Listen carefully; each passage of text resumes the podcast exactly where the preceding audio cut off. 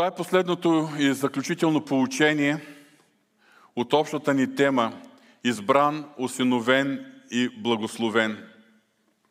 Знаете, че вече около два месеца и половина ни изучаваме възоснова на посланието на апостол Павел към ефисяните този велик Божий изкупителен план, в който Бог ни е избрал още преди създанието на, света, съгласно първа глава, 4 стих – чийто център е изкупителната жертва на Исус Христос преди около 2000 години, както е писано в, едно, в първа глава 7 стих, в когото имаме изкуплението си чрез кръвта му. И поради който на съответното време в нашия живот Той ни е спасил. Както четем във 2 глава 4, 8 и 9 стих, по благодат сте спасени. По благодат, без да се изискат от нас каквито е да било дела или заслуги. Днес ще завършим тази тема и ще завършим, защото наближават рождествените празници. Иначе бих желал още доста неща да ви споделя, но ще търсим други възможности. Ще завършим тази тема там, откъдето я започнахме.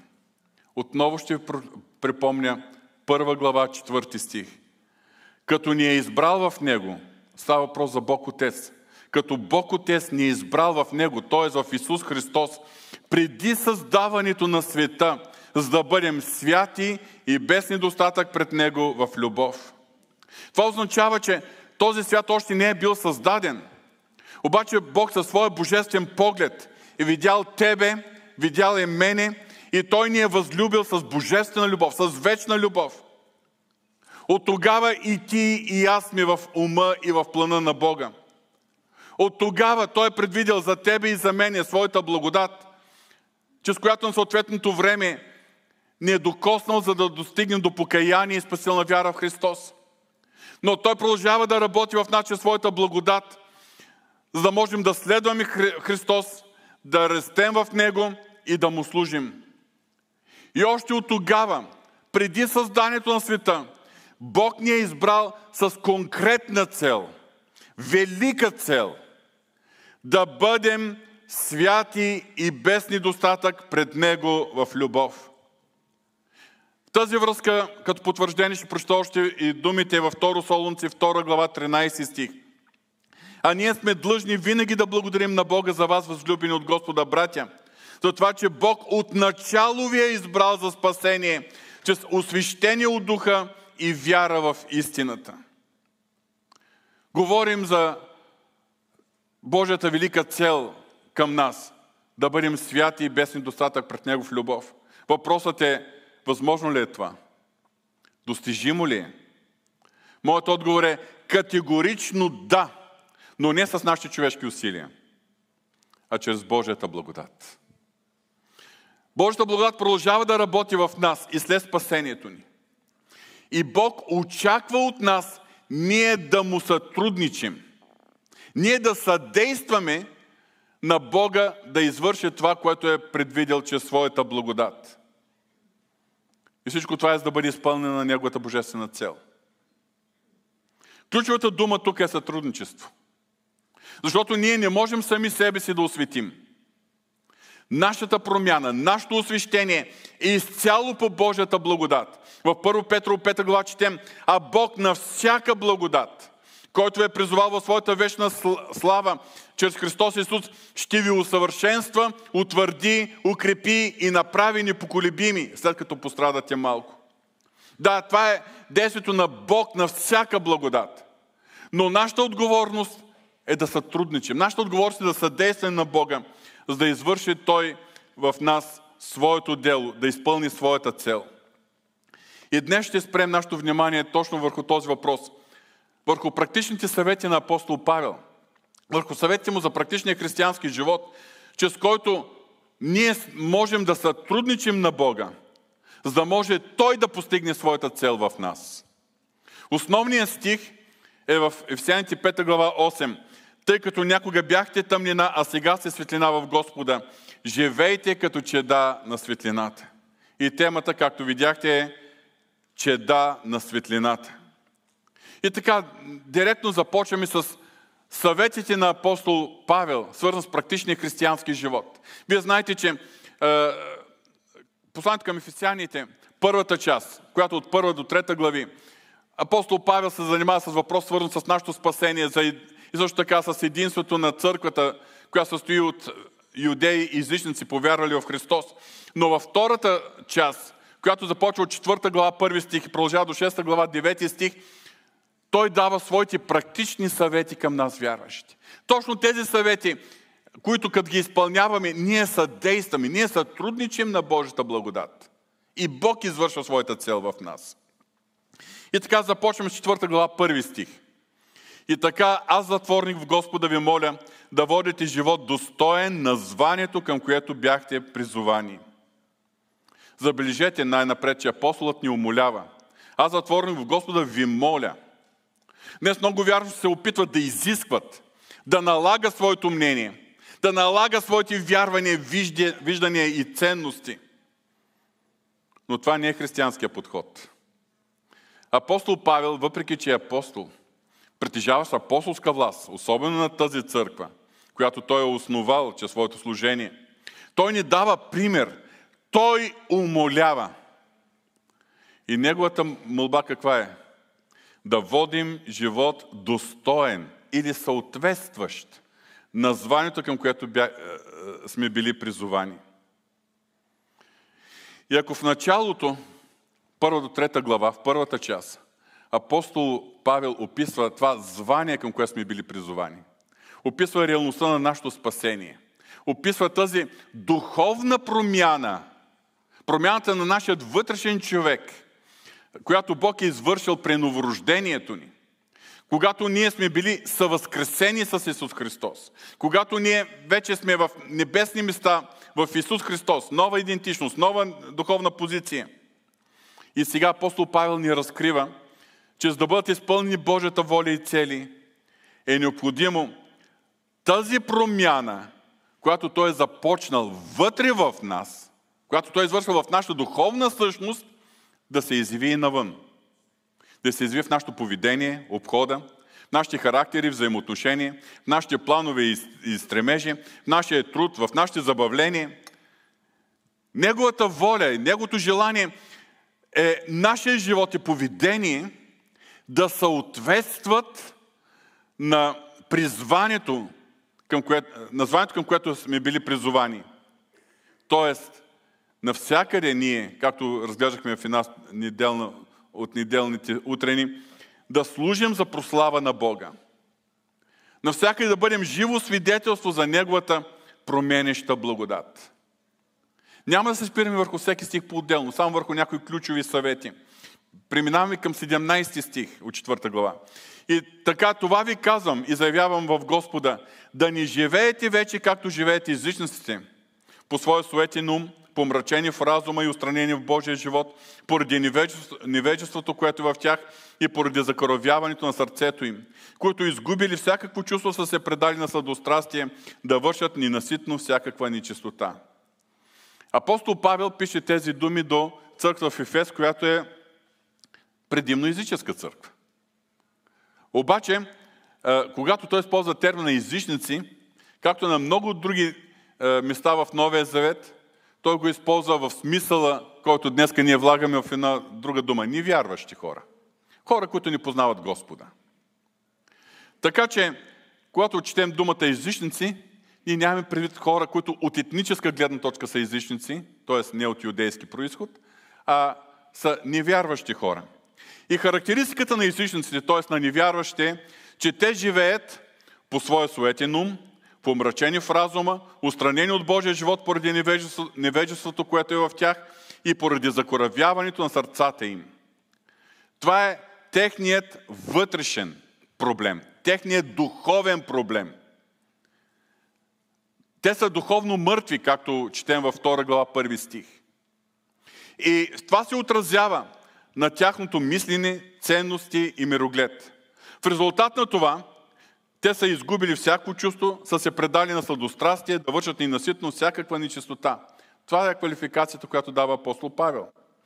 Обаче, това, което той казва, изгубили всяко чувство, предали са се на сладострастие, да вършат неуситно всяка нечистота, това е техният външен проблем. Това е проблема свърз, свързан с тяхното поведение, начин на живот, това, което се вижда навън. И тук апостол Павел подчертава една много важна истина, която, за съжаление, в съвременното християнство много се размива. Много вярващи или не желаят да я приемат, или въобще не я виждат. И тази, че нашия живот и обхода, след като сме повярвали в Исус Христос, задължително трябва да се различават от живота и обходата на невярващите. Това, което е вътре, трябва да се изяви навън. Ако отвътре ние сме различни, защото сме нови създания в Христос, той и отвън, в поведение, в взаимоотношение, в, в това, което ни вълнува, в това, което вършим, приказваме, това, към което се стремим, всичко това, което се вижда навънка, също трябва да бъде различно и да съответства на това, което е вътре. За съжаление, днес, размивайки се, тези истина се размива и много хора, като повярват в Исус Христос, и остава същите, както преди. Без да са промени тяхното мислене и ценности, тяхното поведение, обхода, тяхните стремежи, забавления, взаимоотношения и цялостният им начин на живот. Но проблемът не е само с новоповярвалите, защото често пъти те виждат същия пример в дългогодишни вярващи, които би трябвало да бъдат утвърдени във вярата. Има много вярващи, които вярата им се стои в неделя сутрин на богослужението. А после от понеделник до събота по нищо не се различават от хората в този свят. Това не трябва да бъде така съгласно Божието Слово. Затова Божието Слово категорично ни предупреждава да не живеете вече както живеят езичниците. Ама толкова е ясно казано в Божието Слово, че няма нужда от никакво тълкуване. И после в 20 стих апостол Павел пише, но вие не сте познали така Христос. Това означава, че нашият нов живот в Христос, който сме получили изцяло поради Божията благодат, е абсолютно несъвместим с нашата стара обхода, с нашето предишно поведение начин и начин на живот, който сме водили до момента на нашето обращение. Няма начин да сме нови създания в Исус Христос и да водим старият си начин на живот. Ако Бог е извършил тази вътрешна промяна в нас, чрез опитността, която ни наричаме новорождение, то задължително това, което Той е започнал, трябва да се изяви постепенно, прогресивно в нашия живот, чрез нашето освещение. Тоест, чрез промяната на цялостното ни поведение и начин на живот. И тук апостол Павел, за да ни посочи какво би трябвало да бъде нашето поведение и начин на живот, след като сме повярвали – той използва една метафора. Чета 22 до 24 стих, 4 глава. Да съблечете според по-предишното си поведение стария човек, който тлее по измамителните страсти. Да се обновите в духа на своя ум и да се обличете в новия човек, създаден по образа на Бога, в правда и святост на истината. Метафорите, които апостол Павел е, използва за да иллюстрира тази промяна е точно това. Събличане на стария човек – Стария човек, който тлее по измовителните страсти. Обличани в новия човек. А новия човек създаден в правда и святост по образа на Бога, в правда и святост на истината. Това е най-важното, което е, трябва да се случи с всеки повярвал. Вътрешната промяна няма да стане отведнъж, но постепенно да започне и все повече и повече да се изявява и навън. И ключовият момент тук е е в стих 23. Да се обновите в духа на своя ум. Ние сме говорили много за обновяването на ума. Тук специално апостол Павел използва израза в духа на своя ум. Това означава това е обновяване, това е промяна на мисленето, на ценностите, на разбиранията, да достигне до най-голяма дълбочина, до най-дълбоката същност на нашия ум. Това обновяване на ума, това означава да допуснем Божието Слово дълбоко в нас, да промени нашите мисли, да промени нашите ценности, оттам желание, стремежи, а в резултат на всичко се промени нашия мироглед и цялостното ни поведение. И следващите стихове до края на главата апостол Павел ни дава конкретни примери. Какво означава да се събличе стария човек? Посочва типични неща за стария човек, които са били типични за това време и за настоящето време, които всеки вярващ трябва да събличе. И типичните неща за новия човек, които, които както в миналото, така и днес, трябва всеки ново повярвал да обличе. Но днес няма да се спираме подробно върху тези неща, защото преминаваме към пета глава, първи и втори стих. И така бъдете подражатели на Бога като възлюбени чеда. И ходете в любов, както и Христос ни възлюби предаде себе си за нас. Принос и жертва на Бога, благоуханна миризма. Това е волята на Бога към всички, които вече сме нови създания в Исус Христос. Да бъдем подражатели на Бога и да ходим в любов. Две изисквания. Подражатели на Бога и да ходим в любов. Всяко момче, когато расте, иска да стане като татко. Наблюдава го, гледа начин по който татко работи, татко говори, татко постъпва. И е нормално всяко момче да се стреми да прилича на татко. Точно това вярвам, че е необходимо да се случи с нас, вярващите. Да имаме купнежът и стремежът да приличаме на татко. Обаче, за да можем да приличаме на татко, трябва да го познаваме. Трябва да се срещаме, трябва да прекарваме време с него. Да познаваме гласа му. Да познаваме сърцето му, желанията му, волята му.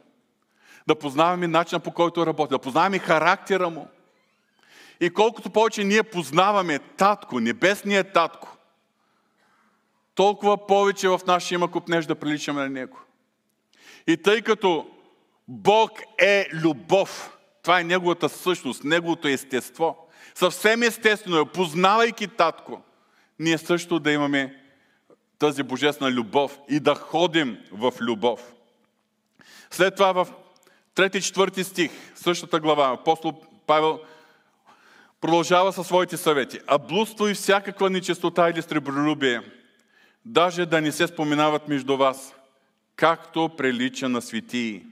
Нито срамни и празни приказки, нито подигравки, които са неприлични неща, но по-добре благодарение. И тук апостол Павел засяга два проблема, които са колкото древни, толкова и съвремени. Проблема с сексуалната неморалност и с сребролюбието. Както в древността по времето, когато апостол, е живял апостол Павел, е било проблем за всеки повярвал в Исус Христос да се отдели от езическата култура. Същия проблем е и днес. За всеки повярвал в Исус Христос да се отдели духовно, да, животът му да бъде различен, отколкото е това, което се счита за нормално в съвременната светска култура. И днешната светска култура, както в миналото, когато апостол Павел писал тези думи до офисяните, е дълбоко свързана с сексуалната ни моралност. И то във всичките и разновидности. Къде е предизвикателството днес? Днеска ние ще кажем, аз никой не съм прелюбодействал, никой не съм блудствал. Да, истина е. Но възможността за нечистотата е в джоба ни няколко движения с палците и нечистотата може да проникне в твоето или в моето сърце. Вкъщи няколко клика с мишката пред компютъра и нечистотата започва да прониква в сърцата ни. Няколко бутончета на дистанционното на телевизора и нечистотата започва да нахлува в нашите умове и сърца. А блудство и всякаква нечистота даже да не се споменават между вас. Толкова далечно това трябва да бъде за нас. Толкова несъвместимо с това, че сме Божии чеда. Че даже да, да не се налага да говорим по тези въпроси. А, аналогично с сребролюбието. Живеем в една култура, характеризираща от груп консуматорски материализъм, който заразява сърцата ни, който ни увлича в, в това течение, в този поток. И тук апостол Павел прибавя, нито странни или празни приказки, нито подигравки, които са неприлични неща, но по-добре благодарение. Защото понякога се увличам, било по шеги вицове, било по разни клю, клюки, клюкарствания, удумвания, било по други приказки, които са непристойни, уронват престижа или са нечисти. Това е несъвместимо с нашия статут като християни. Това е поведение несъответстващо на нашата вътрешна същност, като нови създания в Исус Христос. И тук още нещо, за което апостол Павел много сериозно ни предупреждава. В пети стих. Защото добре знаете това, че нито един блудник или нечист или сребролюбец, пояснява, който е идолопоклонник, няма наследство в царство на Христос и на Бога. Няма наследство. Това означава, че човек, който е навлязал в тези неща. Да, може да каже, преди 20 години аз предавах живота си на Христос. И друг ще каже, преди 50 години се покаях. Обаче сега живееш в този начин на живот. Такъв човек може да загуби вечното си спасение. Няма наследство в царството на Бога и на Христос. Опасността е точно това, че тези грехове и зависимости могат да имат вечни последствия за всеки, който ги практикува. И тук идваме вече до нашия стих, 8 стих. Тъй като някога бяхте тъмнина, а сега се светлина в Господа. Живейте като чеда на светлината.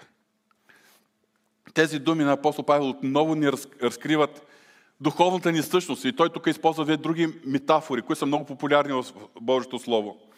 Тъмнина и светлина. В миналото ние бяхме тъмнина. Не, забележете, Павел ни казва, вие живеехте в тъмнината. Казва, вие бяхте тъмнина. И сега ни казва, вие сте огрени от светлината. Не, сега сте светлина. Това е наша духовна същност. Ние сме светлина. Някой казва, ма ние отразяваме Божията светлина. Ние сме огрени от Божията светлина. Това е истина, но не е пълната истина. Пълната истина е, че ти, който си спасен, вече си светлина в Господа. Какво представляват тези термини? Какво е значението на тези, тази метафори, светлина и тъмнина? На много места в Свещеното писание, особено апостол Йоан, много често използва светлината и тъмнината. И винаги тези метафори се използват като противопоставяне на личността на Бога и личността на дявола. Царство на Бога и царство на дявола. Чедата на Бога и чедата на дявола. Делата, които са по Бога и делата, които са продиктувани или инспирирани, потикнати от дявола. Какво представлява духовната светлина? Божието Слово ни дава много, няколко много ясни дефиниции. Първо Яново 1.5. Бог е светлина и в него няма никаква тъмнина. Точка. Без никакъв коментар повече. Бог е светлина. Но когато Исус Христос е дошъл на тази земя, ние четем Йоан какво, какво е, пише в своето Евангелие в началото. Истинската светлина, която огрява всеки човек, дойде на света. И сам Христос по-късно е изрекал тези думи. Аз съм светлината на света. Но също така и самият Исус Христос се обръща към своите последователи им каза, вие сте светлината на, в този свят. Град поставен на хълм не може да се укрие. Вие. Защо? Защото в Божия план, въпреки че изричайки тези думи, те са били преди да бъде реализирана Христовата жертва, проповета на планината, изричайки тези думи, Бог е знаел, Христос е знаел Божия план за тази вътрешна трансформация на всеки, който ще го последва, за който апостол Павел пише, някога си бяхте тъмнина, а сега сте светлина в Господа. Духовната светлина, това е нашата вътрешност, това е нашата духовна същност. Поради присъствието на истинската светлина в нас. Христос присъства чрез Святия Дух. И Божието желание и воля е тази светлина, която е вътре в нас, нашата духовна същност, да се изяви навън. Как? Нека да разгледаме следващите съвети на апостол Павел. Следващите стихове, 10 и 11. Опитвайте какво е благогодно на Господа и не участвайте в безплодните тъмни... дела на тъмнината, а по-добре ги изобличавайте. Първото, за което ни предупреждава апостол Павел е да не участваме в безплодните дела на тъмнината. Няма как нашата вътрешност, вътрешна същност да бъде светлина в Господа, а също време навън в нашето поведение да се изявяват безплодните дела на тъмнината. Вътрешните дела показват каква е нашата вътрешна същност. Спомните ли си думите на Исус Христос? По плодовете им ще ги познаете. Каквото е дървото, естеството на дървото, такива ще бъдат плодовете му. А как да живеем като чеда на светлината? Стих 10 ни показва да опитваме какво е благоугодно на Господа. И свързвам тези думи на апостол Павел 10 стих с 17 стих. Затова не бъдете неразумни, а проумявайте каква е Господната воля. Забелязвате ли, че за да бъдем Христови последователи, не е достатъчно само да не съгрешаваме. За съжаление, много вярващи си представят християнството точно по този начин. Изискване за една пасивна святост. Християнството представлява един набор от забрани, които ние стриктно трябва да съблюдаваме. Забрана се забравяне. Това не прави, онова не прави. Апостол Павел ни представя друга концепция за християнството. И това е, че вярващите християни, това са вярващи, които се стремят да проумеят какво е благогодно на Господа. Стремят се да проумеят каква е Господната воля, за да я вършат. Това вече не е пасивна святост, която се състои в съблюдаване на множество забрани, а това е активен живот, отдаден в служба на Бога и за прослава на Бога. Не вършиш определени неща. Защо? Защото се зае да вършиш други неща. Не вършиш безплодните дела на тъмнината, защото си заед с това да покорство на Божията воля, да служиш на Бога, да служиш на нуждаещите си, да вършиш това, което е право пред, пред Господа. И точно в тази връзка отново ще се върне на 15 до 17 стих. И така внимавайте как, добре как постъпвате. Не като глупави, а като мъдри. Като изкупвате благовремието, защото дните са лоши. Затова не бъдете неразумни, а проумявайте каква е Господната воля. Още в това време апостол Павел пише, защото дните са лоши. В друго свое послание той пише, поради настоящата ни воля. Това е 1 Коринтини 7 глава 26 стих. Колко повече тези думи се отнася за нашите последни усилни времена. Поред сегашната духовна криза, духовна тъмнина, морално-етична, социална и цялостна криза, в която живеем. Дните са лоши, времената са усилни и последни и Божието Слово особено заостра нашето внимание за това, което е най-важно за нас. Да изкупваме благовремието си. Тоест, да използваме времето си по възможно най-правилния и най-ефективен начин, като поставим особен акцент върху нещата, които имат вечна стойност. Апостол Павел определя такива вярващи, които постъпват по този начин като мъдри. Глупавите хора, това е според квалификация на апостол Павел, не умеят да разграничат важното от нищожното. Има много неща, които ние от нашата човешка позиция считаме за важни и се стремим да ги постигнем, втурваме сред тях, инвестираме време, средства, труд, енергия, уморяваме се, изтощени сме, постигаме нещо и се оказва, че това нещо може да е много ценно в човешките очи, но няма стойност за вечността. Спомняте ли си една притча, която Христос е разказал за богаташа, чието ние ви родили много плод? И в даден момент той се казал, душо, имаш много блага, натрупани за много години. Успокой се, яш, пи и се весели. Преведено съвременен език може да е, този богатаж да си каже, имаш вече много апартаменти, инвестирал си добри средства. Или инвестиции в разни фондове. Или имаш всичко необходимо лукса, с който да живееш.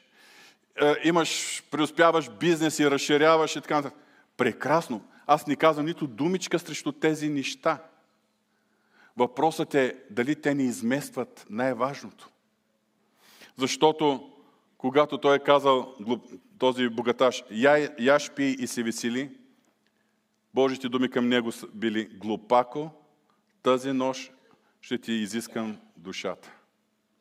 Тоест, този човек е вложил, глупостта на този човек се, не се състои в това, че е бил богат, а че е вложил цялата си сила и енергия за неща, които не го ползват за вечността. И точно тук квалификацията на Исус Христос е глупако. Скъпи брати и сестри, искам много ясно да кажа, не искам да обидя никой. Аз не използвам тази квалификация адресирана към никой. Моля ви, не ми се обиждайте. Но дали няма да, да, да се огледаме в това слово, което днес чуваме? Инвестирайки толкова сила и енергия за неща, които нямат вечна стойност. Това не е изобличение, скъпи брати и сестри, за тези, които работят за да изкарат прехраната си и да се грижат за, за семействата си. Обаче това е изобличен за тези, които са привързали сърцата си към материалните неща и са, поставили, са се поставили цели и са се втурнали и ги постигат. Първо, цели, които надхвърлят тяхните насъщни нужди и цели, които им пречат те, те да трупат истински богатства за презвичността. За хора, които са се отдали на много работа, огромна заетост, умора. Поради това нямат време за молитва, нямат време за Словото, нямат време за църква и общение с вярващите, нямат време да служат на Бога. Бог им е дал дарби и таланти. Очаква тези дарби и таланти да бъдат вкарани в служба на Бога. Обаче те нямат време да използват това, което Бог им е дал за Негова слава, ако използват за постигане на своите цели. Обаче мъдрите, съгласно Божието Слово, подреждат правилно своите приоритети. Те винаги намират време за това, което считат за важно. Важно не само от, тяхна, от гледна точка на тяхната собствена преценка, но и важно в очите на Бога. Точно за това апостол Павел пише, така внимавайте добре как постъпвате. Не като глупави, а като мъдри, като изкупвате благовремието, защото дните са лоши. И 17 стих. За това не бъдете неразумни, а проумявайте каква е Господната воля. Ключовата дума е тук е за това. За да не бъдем нераз, а, неразумни. Да не бъдем от глупавите. Ние се нуждаем да проумяваме каква е Господната воля. Ние се нуждаем да, да, да търсим сърцето и волята на Бога а про... затова не бъдете неразумни, а проумявайте каква е Господната воля. Как можем да проумяваме Господната воля? Най-големият проблем за нас, вярващите, е, че в реалния живот, практичния живот, рядко търсим Божията воля. Или обикновено я търсим, когато се намираме на кръстопът, който не може да вземе решение, когато сме притиснати до ъгъла, когато се чувстваме безсилни. Но в общия случай трябва да взема решение за това или за това. Става въпрос не за дребните практични ежедневни неща, а за сериозните, големите, животоопределящи решения в за живота, за семейството. Обикновено ние ги взимаме по наша преценка и после казваме, Господи, благослови моето решение. Без изобщо да търсим каква е волята и целта на Бога. И когато ние търсим своите, взимаме своите решения, искаме само Бог да ги благослови. Не, би, не трябва да се очудваме, ако понякога усетим, че Божието благоволение не е над нас, че след време сърцата ни изтиват, че след време като че ли охладнява ревността ни за Господа. Божието Слово ясно ни казва, че тези, които са разумни, търсят и проумяват, аз добавям и от себе си, и се покоряват на Господната воля. Най-важното за нас е да осъзнаем една истина, която апостол Павел е писал в други свои послания. Например, във 2 Коринтини 5.15. За да не живеят вече живите за себе си, а за този, който за тях е умрял и възкръснал. Или във 2 Коринтини 6.19. Вие не сте свои си, защото сте били купени с цена. Какво означава? Ние не живеем за себе си. До толкова понякога сме се вкопчили в този живот.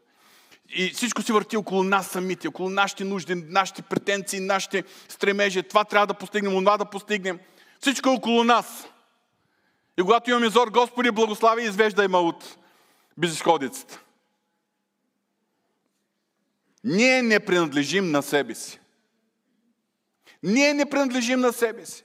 Затова ние се нуждаем този, на когото принадлежим. Какво мисли той? Каква е посоката, в която той е определил за нас?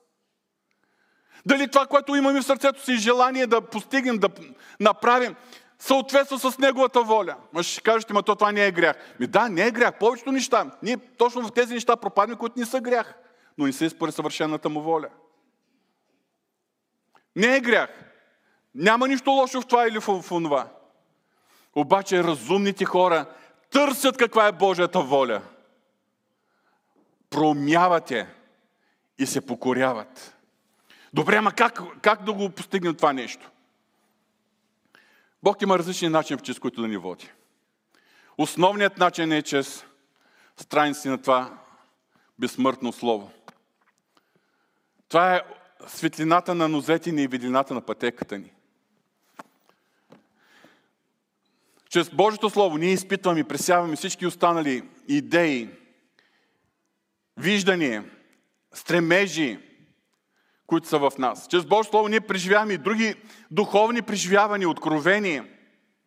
Когато четем страници на свещеното писание, ние обновяваме умовете си. Преди малко апостол Павел каза, вецирах думите му, да се обновите в духа на своя ум.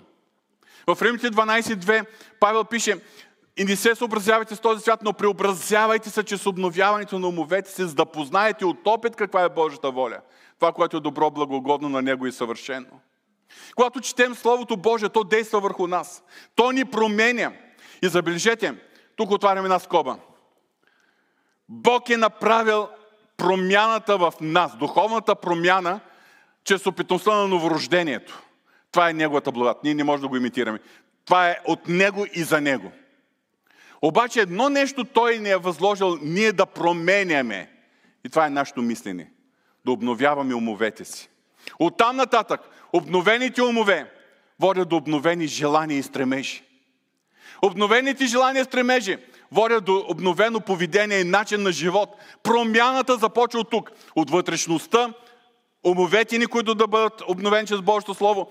И оттам нататък Бог помага във всяка една стъпка и върши всичко това в нас, чрез присъствието на Святия Дух. И точно за това, на първо място, Бог ни води чрез Своето Слово. Той може да ни води по много и други различни начини. Примерно, чрез съвета на духовно зрели хора. Може да ни води чрез лични духовни преживявания, чрез вътрешното действие на Святия Дух в нас. Важното е ние, като вярващи, да имаме изострени духовни сетива, да бъдем чувствителни, за да разпознаваме гласа на Бога, да разпознаваме Неговата воля и най-важното, да имаме готовност да се покоряваме. Понякога толкова много шумове и гласове заглушават гласа на Святия Дух в нас. Ние се нуждаем да оставаме в тишина насаме с Него. Тишина със Словото и в Неговото присъствие. Изпълвайки се с духа, нашите вътрешни, нашите вътрешни сетива да бъдат обострени и настроени за Неговия глас. И точно в тази връзка е следващия свет на апостол Павел в 18 стих. И не се опивайте с вино, следството от което е разврат, но се изпълвайте с духа. Изпълвайте се с духа. От момента на нашето обращение към Бога, Святия Дух е заживял в нас. Като духът на осиновлението, както е писано в Римляните 8 глава. Като духът, с който сме запечатани е, за Божие притежание и който е гарант за нашето наследство, съгласно Ефесяните 1 глава 13-14 стих. След това, когато сме били кръстени със Святия Дух, Бог ни е дал, ни е изпълнен със Святия Дух и ни е дал тази способност да се молим с Духа. Това невероятен дар, чрез който молитвата ни да наскочи нашия човешки ум и да се молим с духа, а не с нашия ум. Обаче всичко това не е достатъчно, брати и сестри. Термина изпълвайте с духа има в себе си смисъл на ежедневното и постоянно изпълване със Святия Дух. Нищо няма да ми ползва това, че преди 40 години, например, аз съм бил кръстен със Святия Дух. Слава на Бога за преди 40 години. Но сега, днес аз се нуждая толкова от изпълнение с Духа, както тогава. Утре ще се нуждая пак толкова. И други ден ще се нуждая. Всеки ден ще се нуждая. Изпълвайте се с Духа. Защото Святия Дух е изпратен в нас. Да ни, бъде, да ни дава сила да устояваме, да може да побеждаваме плътската си природа. Святия Дух ни е даден, за да може да, да имаме сила, когато благовестваме и да, да служим на Бога и на хората. Но преди всичко, подчертавам, преди всичко, Святия Дух ни е даден, за да изобрази Христос в нас. За да изпълни тази цел на Бога, да бъдете святи и без недостатък пред Него в любов. И затова изпълнен със Святия Дух е много важен съвет на апостол Павел. Много важна потребност, която добре е ние да осъзнаем. Защото ставайки сутрин от леглото си, вероятно веднага почваме да си правим планове. Днес трябва да направя това, това, това и това. Толкова ще трябва да съм на работа, толкова ще се върна след това, ма чака това и това и това. И, и просто денят, делов, деловите неща са в нашия ум. Моля ви, на първо място, като първа потребност за нас да бъде, Господи, днес аз се нуждая да бъда изпълнен със Святия Дух. И няма да тръгна за работа или за училище, докато не прикарам време насаме с Тебе в моята скришна молитвена стаичка за да бъде изпълнен с духа ти. Най-голямата привилегия за нас, вярващите, е да бъдем обиталища на Святия Дух. Божията слава да обитава в нас.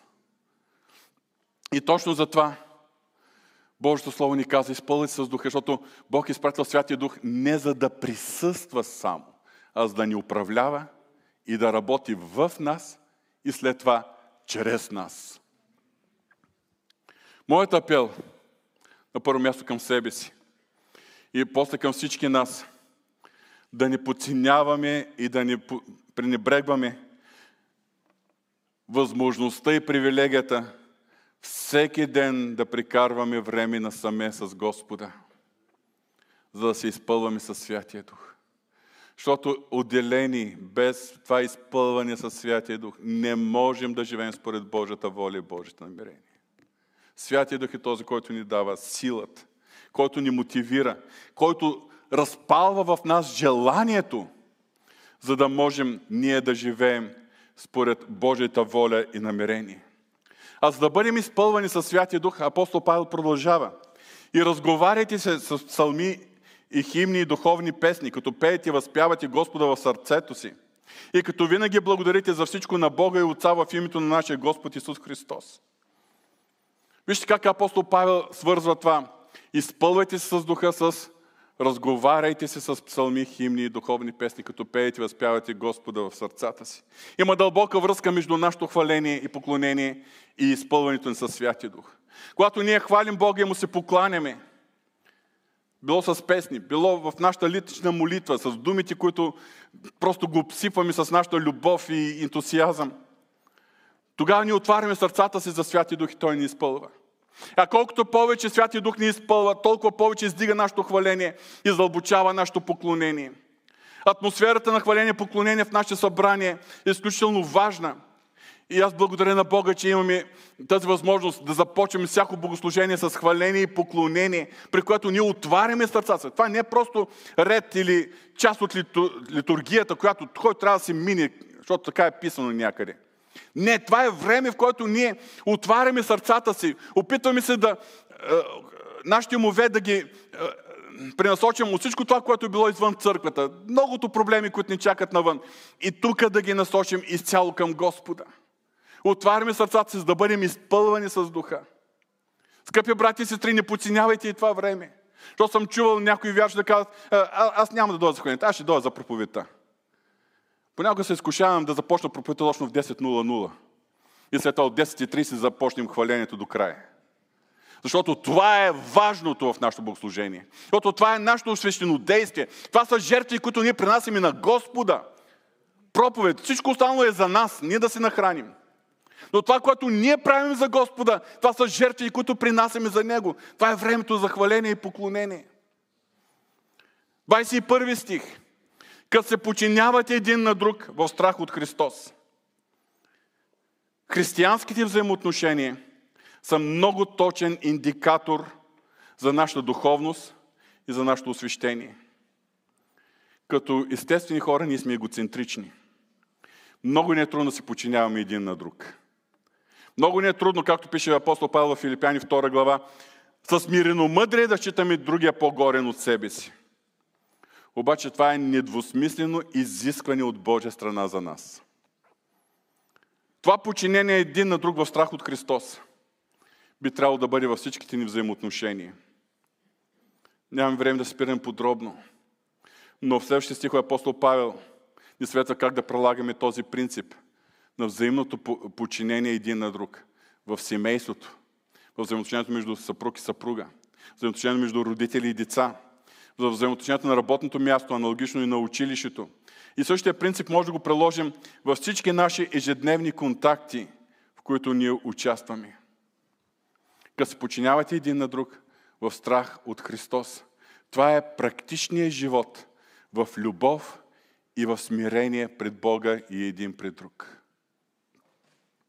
И така, да си припомним, вечната Божия цел за нас, като ни е избрал в Него, преди създаването на света, за да, бъдете, за да бъдем святи и без недостатък пред Него в любов.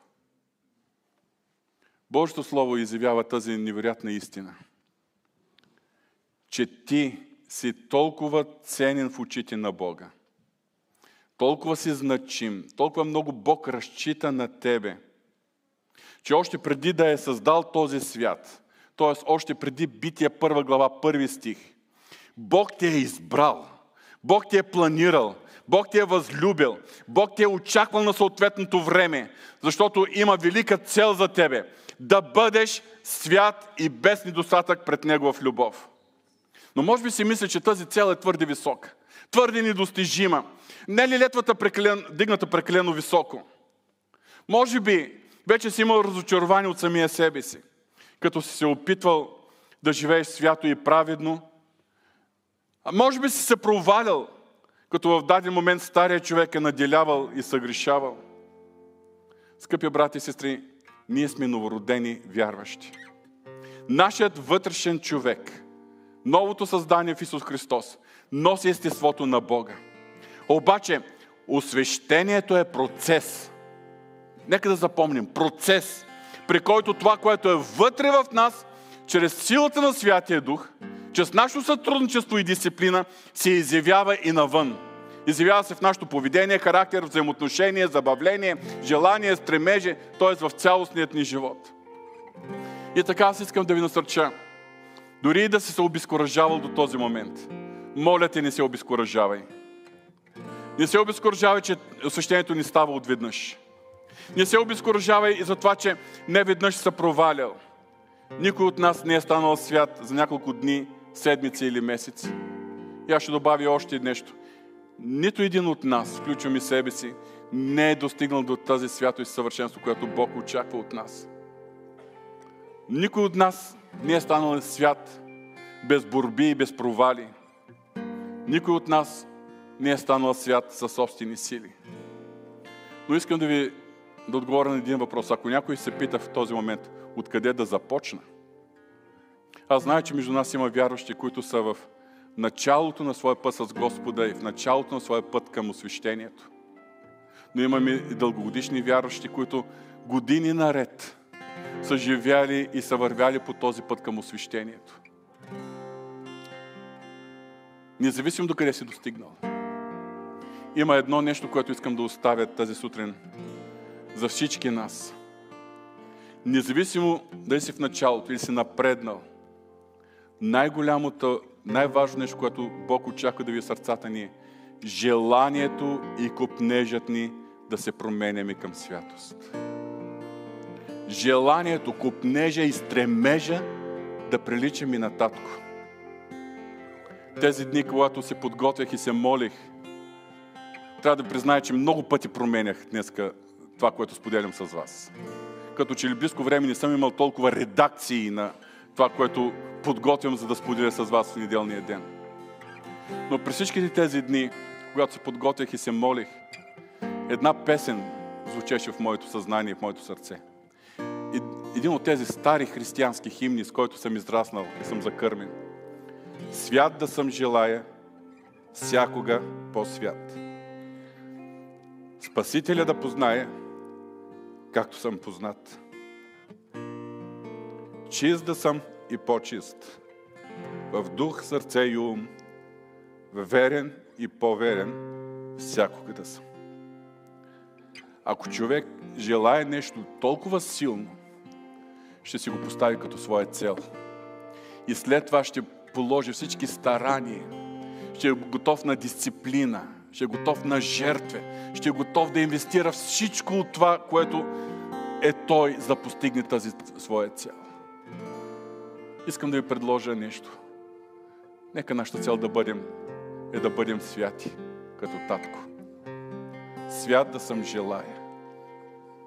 Ако се стремим с... Ако това е нашето желание, проблемът ни на повечето от нас е, че сме свикнали с това, което сме и се задоволяваме. Да, имам си такива слабости, ама аз съм си такъв. Аз съм си такъв. Моите слабости не са чак толкова големи. Други хора имат по-големи слабости.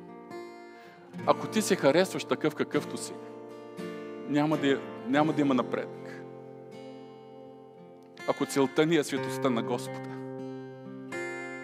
Ако ние сме готови да положим всички целия си стремеж, целия си копнеж в тази посока, тогава на първо място ще го търсим лично в общение, в молитва и със слово. Ма нямам време. Ако това е твоя цел, ще намериш време. Нямаш време, защото това не е станало твоя основна цел. Ако това е твоята цел, ще намериш време за молитва, за слово, да търсиш лицето на Исус. Това е въпрос и на духовна дисциплина, независимо от забързаното време, в което живее. Ако това е нашата цел, ние ще търсим по-сериозно общение с здравословна християнска среда. Не просто с вярващи, с които да събираме, за да си приказваме и да пием кафенцето си. Да, и кафето. Аз обичам кафе. Обаче не е това целта. Здравословното християнско общение. Това означава събрани вярващи. Не просто на приказки, а да търсят Божията воля, да разсъждат върху Божието Слово, да стоят пред Бога в молитва заедно. Млади хора, когато се събират, това да бъде основната им цел. Словото, молитвата, как повече да приличам на Исус Христос. Ако това е моята основна цел, тогава аз ще положа всички усилия да служа на Бога и на хората. Тогава аз ще полагам усилия да пренебрегвам своето его, да се боря да побеждавам светските си плътски желания и стремежи. И ако това е моята цел, когато се проваля, аз ще заставам пред Бога в смирение, със съкрушено сърце и в покаяние. И моето покаяние ще бъде не само Господи, прости ми, защото съгреших. Моето покаяние, моят вик и плач към Него ще бъде Господи, помогни ми да приличам на Теб, да не го повторя отново. Не го искам повече.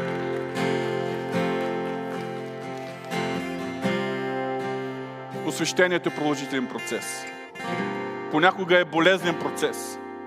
Ние преживяваме своите борби, имаме своите провали, имаме своите победи. Но ако ние горещо желаем и се стремим към светостта на Бога, Святия Дух ще ни води.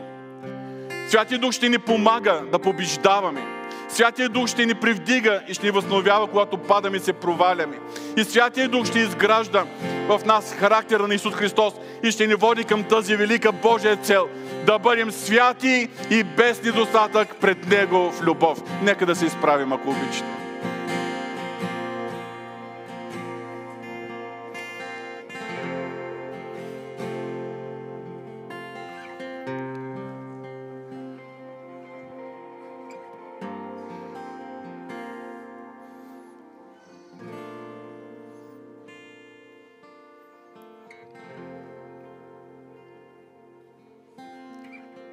Благодарим Ти, че Ти откриваш своята святост на нас.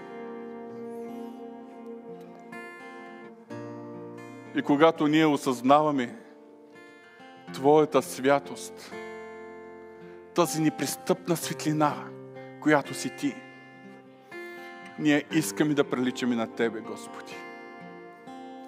Ние искаме, Господи, в нас да гори това желание – в нас да гори този копнеш и стремеш да приличаме на Тебе. В нас винаги да бъде горещ, да гореща тази ревност. Твоята цел, която е да бъдем святи и без недостатък пред Тебе в любов, да бъде изпълнена. Господи, прости ни за всеки момент, в който ние сме поставили други свои виждания и цели.